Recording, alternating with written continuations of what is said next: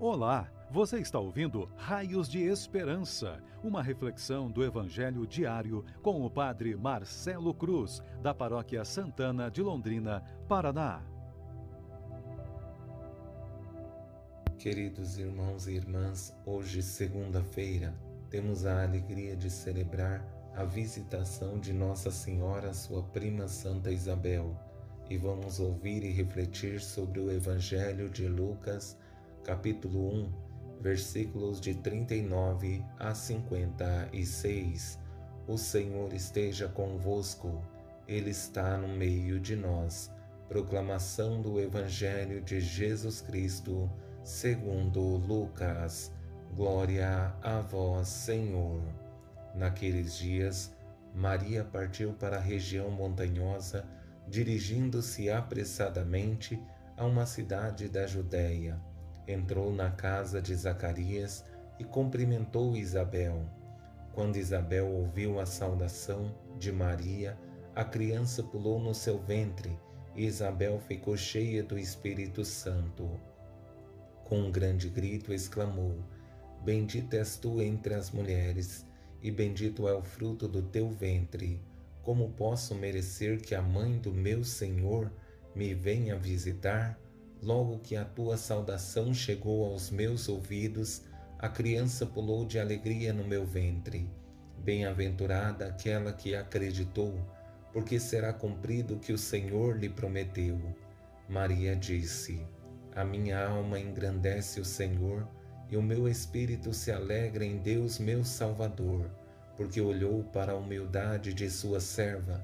Doravante todas as gerações me chamarão bem-aventurada, porque o Todo-Poderoso fez grandes coisas em meu favor, e o seu nome é santo, e sua misericórdia se estende de geração em geração a todos os que o temem.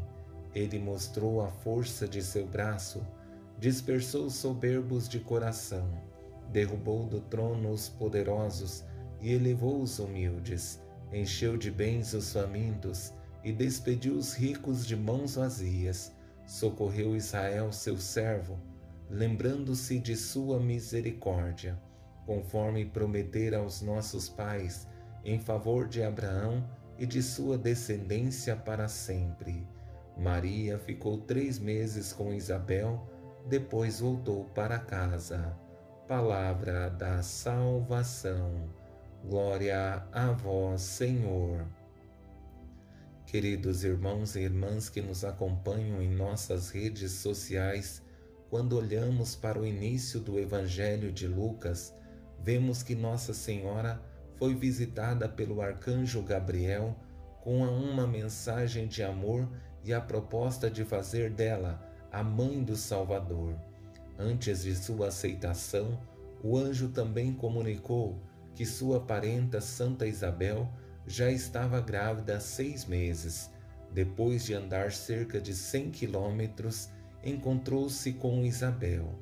Nesse encontro, vemos uma das mais belas expressões que saiu dos lábios de Isabel e disse: Bem-aventurada aquela que acreditou. Esse foi o salto na fé que Maria deu e houve um reconhecimento por parte de sua prima. Tendo em vista essa introdução, vou conduzir o Evangelho apoiado em três palavras que nos ajudarão em nossa caminhada de fé e serão para nós raios de esperança. A primeira palavra é reconhecimento, a segunda, humildade e a terceira, graça. Com essa primeira palavra proferida por Santa Isabel, percebemos palavras inspiradas por Deus. Ela reconhece que está diante de uma pessoa especial que foi separada com o objetivo de dar uma resposta há tanto tempo esperada e que nenhuma pessoa nesse mundo assumiu o encargo com tamanha dignidade. Bendita és tu entre as mulheres, e bendito é o fruto do teu ventre. Como posso merecer que a mãe do meu Senhor me venha visitar? Logo que a tua saudação chegou aos meus ouvidos, a criança pulou de alegria no meu ventre. Somente uma pessoa plena da graça de Deus é capaz de dizer palavras tão belas e verdadeiras a uma pessoa especial que não assumiu essa missão como algo que poderia alimentar suas vaidades, mas com o desejo de servir a Deus com a própria vida e de todo o coração. Só quem ama é capaz de dar um passo tão belo como Maria deu e foi reconhecido por uma pessoa especial como Isabel.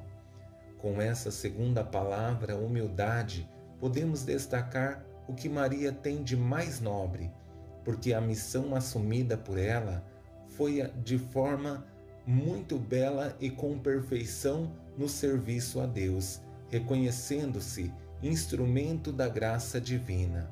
A minha alma engrandece o Senhor e o meu espírito se alegra em Deus, meu Salvador, porque olhou para a humildade de sua serva. Gosto muito da letra de uma música que diz: Não se toca o céu se não tem os pés no chão. Embora Maria tivesse muitas qualidades, nunca olhou para a missão que assumiu como motivo de glória, mas como uma missão assumida por amor, na certeza de que foi obediente ao convite que o Senhor lhe fez. Com essa última palavra, graça, percebemos que Maria, ao assumir a missão confiada por Deus, foi uma oportunidade de perceber que esse passo dado por ela seria algo que transformaria a vida humana e todos reconheceriam essa bela atitude. Doravante, todas as gerações me chamarão bem-aventurada, porque o Todo-Poderoso fez grandes coisas em meu favor. O seu nome é santo, e sua misericórdia se estende de geração em geração a todos os que o temem.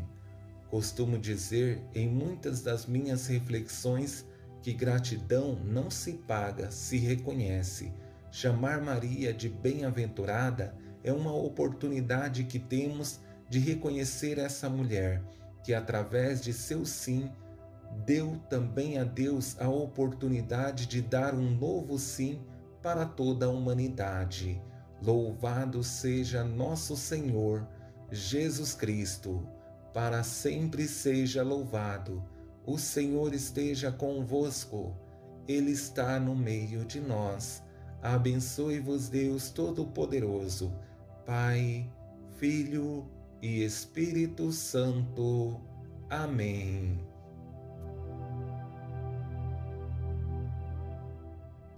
Você ouviu o Raios de Esperança, uma reflexão do Evangelho diário com o Padre Marcelo Cruz, da Paróquia Santana de Londrina, Paraná. Se esta mensagem lhe fez bem hoje, compartilhe com seus amigos.